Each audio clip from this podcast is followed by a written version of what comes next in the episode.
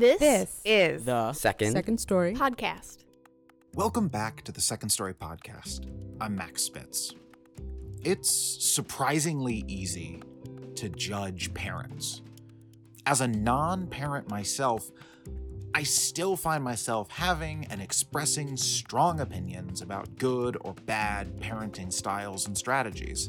Though I also know I only have experience as someone who has been parented.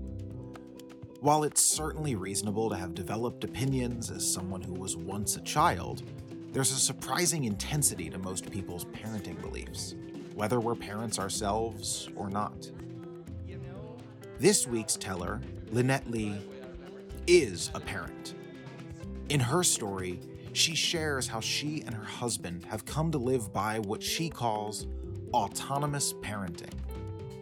Lynette also recalls how, despite or because of the unrequested criticism she occasionally receives, she's discovered a larger worldview via the way she runs her home. This story was commissioned by the ACLU as part of their We the People project, organized to examine individual democratic values, how we put them into practice, and how they affect our everyday lives. Recorded live at Weinberg Newton Gallery in Chicago in September 2022, Second Story is proud to present The World I Want to Live in. Um, Mom, sorry to bother you, but have you and Dad talked about me getting a smartphone yet? It's January 2022, and Lena, nine years, is standing at the other end of the kitchen table with her hands clasped. I am on my own smartphone, filling out the fifth COVID screener of the morning. This one for Lena's hip hop dance class this afternoon. Lena, I can't talk about that right now. I snip. Then, mostly to myself, I say, Oh, what do you mean the stupid form cannot be submitted as is? oh, Mom, that seems very frustrating. I just, I can't stop thinking about it. When do you and Dad think you're going to be able to talk? Petite Lena has a genuine smile and a sweet, slightly gravelly voice. She's thoughtfully, she's thoughtful and emotionally mature for her age. But this question about a cell phone, it is the 167th time she's asked me about it this week, and I can barely look at her. I am so deeply irritated. I picture myself at nine, my first day of fourth grade at a new school. I had on the cheapest sneakers my mom could find, pink and white Velcro, with a blonde Barbie drawn and written on the outsides of each shoe. I just jumped from the platform to the third monkey bar, my favorite spot on the playground, when, oh my God, I'm like in third grade and I would never wear those shoes. Only babies play with Barbies and need Velcro. Ashley Z looked like she could have been the human version of the Barbies on my shoes, and she talked like she always had a piece of gum in her mouth. I landed on the wood chips below, looked at her leather high top sneakers, laced all the way. I know how to tie shoes, I mumbled. The shoes I wore last year, but she was skipping away, chanting, Barbie shoes, Barbie shoes. I wanted different shoes, but I didn't ask for them. My mom uses this, my not asking for them, as an example of what a good kid I was. Lynette was such a good kid that even when she was teased about her shoes at school, she didn't ask for a different ones. Right, this is not a story about how we shouldn't ask for things we want. I don't believe that. But I'm curious about how not asking for things became synonymous with being good in my family. I remember that on the few occasions that I dared to ask for something ballet lessons, to let my hair grow long the first time I'd be met by my mom's simple explanations You already know how to dance. Or, the nutrients will go to your hair instead of your body. If I asked a second time, I'd be met with a narrowing of my mom's eyes that meant, Don't you dare ask me again. Once my parents were going out, leaving me and my younger siblings with a babysitter. I was around seven years old, and I cried and begged for them to take me with them. As my parents were walking out the door, I was still crying, so my dad turned back into the room. For a second, I thought, he's coming back for me. But then he bent down, his face red, and smacked the palm of his hand to the top of my thigh before slamming the door behind him. I can remember staring at the pink outline of his fingers on my skin as I fell asleep that night. So, as Lena is standing at the end of the table, wringing her hands and saying to me again, I just want to talk about the possibility of a cell phone. there is a voice inside my head telling me, Put your foot down, Lynette, you're in charge. She's morphing into an entitled monster before your very eyes.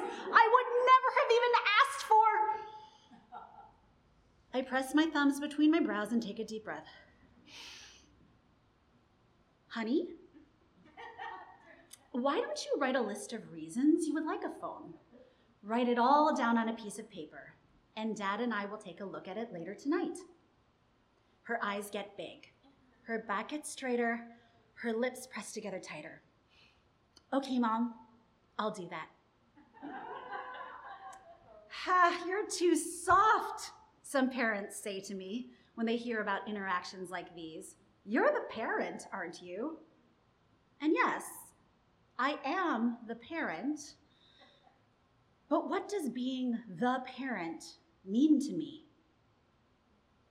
Ten years ago, before having kids, neither my spouse John nor I really had a lot of sense about what kind of parents we'd be. At our pumpkin themed baby shower, my friend David asked me over hot apple cider, So, what's your parenting philosophy? I shrugged. What do you mean? He was a single guy, no kids, but he said, you know, tiger mom, homeschool, you gonna be strict? Are they gonna speak a different language? I really didn't know. I mean, I had a loose sense of how I envisioned my life as a parent. I'd be loving.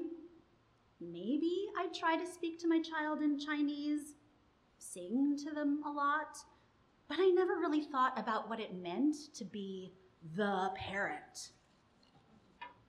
Then, in November of 2012, I met Lena face to face for the first time. I was sweaty with adrenaline when she was placed on top of me. Her eyes were wide open. Clocking in at just under seven pounds and only minutes old, Lena started scooting up toward my breasts. I supported her body as she pushed with all her might. Go, Lena, go! My parents, my doula, John, all half cheered her on, half held their breath. None of us had ever seen anything like this before, except my doula, but she'd only ever seen it in videos. With an amazing feat of strength, Lena hoisted her huge head toward my breast.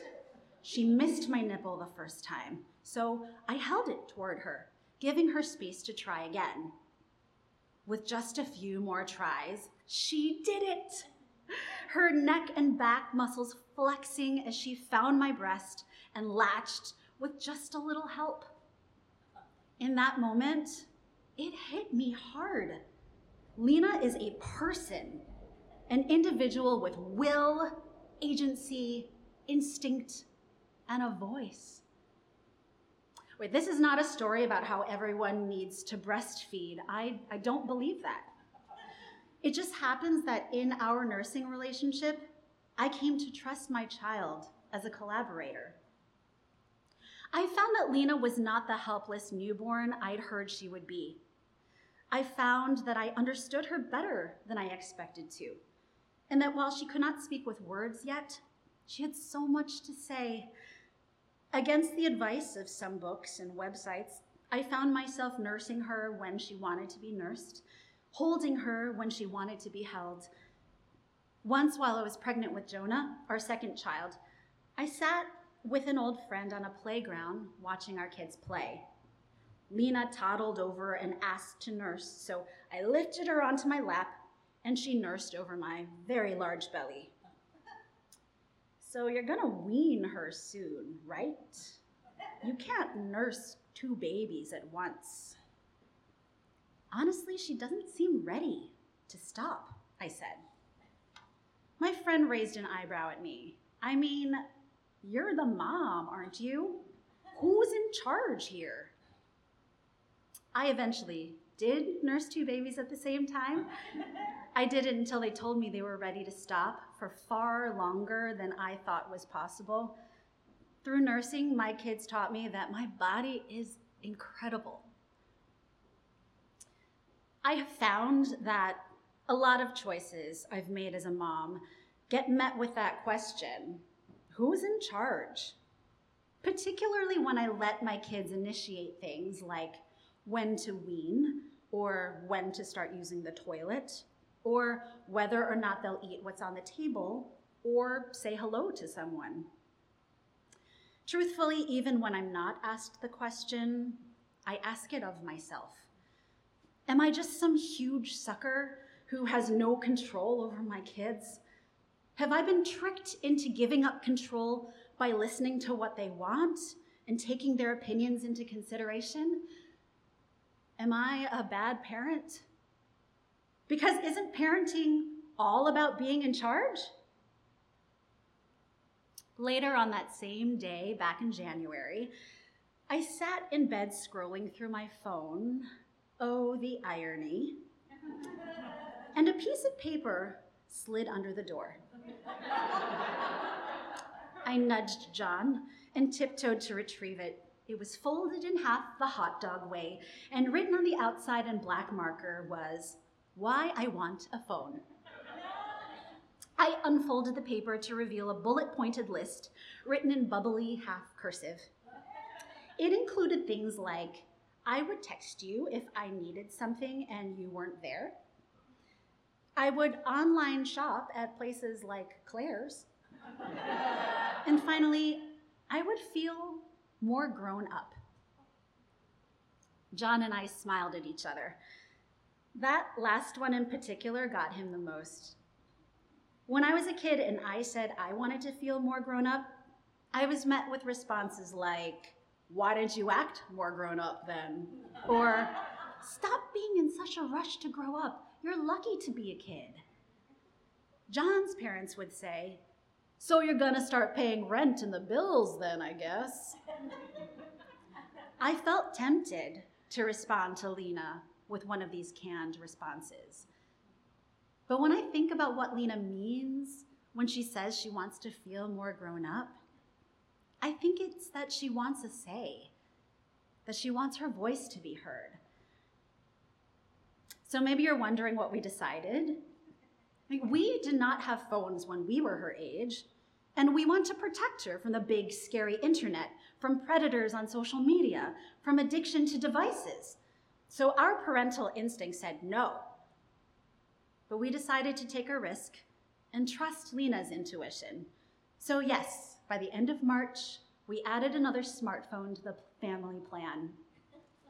Or this is not a story about how everyone needs to get their kid a cell phone. I don't believe that. But through parenting a child collaborator with a phone, John and I are constantly learning more about our relationships with each other and with our phones. Recently, after calling the family to dinner, I sat at my chair frantically trying to schedule one thing or another. I felt a soft hand on my back and looked up to see Lena's face. Hey, Mom. I know you're probably doing something important right now, but our agreement was that there are no phones at the dinner table. and while I had a flash of wanting to lay some smackdown about who was the parent, I had to smile and hand over my phone. What does it mean to be the parent? I didn't end up teaching the kids Chinese, but I do sing a lot. I find that I'm less interested in what I have to teach them and more in what we're all learning together. In our home, parents are in charge, but we don't control our kids. We control ourselves, make final decisions, shape the rules, create the structure. Our kids control themselves. They're empowered to speak up, to notice, to share, to dissent, to check and balance, and to hold us and each other accountable. It may be more time consuming and taxing than older school ways of parenting, but I like being in charge this way. It looks a lot like the world I want to live in.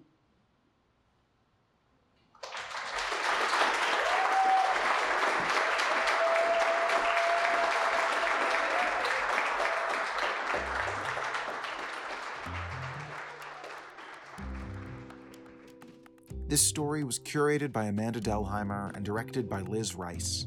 The Second Story podcast is produced by Max Spitz. Second Story is located in the traditional homelands of the Council of the Three Fires, the Odawa, Ojibwe, and Potawatomi nations. Our programming is made possible by the Arts Work Fund, Walder Foundation, MacArthur Fund for Arts and Culture at the Richard H. Driehaus Foundation, Paul M. Angell Family Foundation, Gaylord and Dorothy Donnelly Foundation, Illinois Arts Council Agency, the Department of Cultural Affairs and Special Events, Innovation 80, the Lupo Family, Eric Rothstein and Gina Wamick, Athene Karras and Thomas Applegate, James Lupo, Jessica Wetmore, Hannah and George Stowe, and many generous individuals like you. I'm Max Spitz, and this, This, is The Second Second Story Podcast.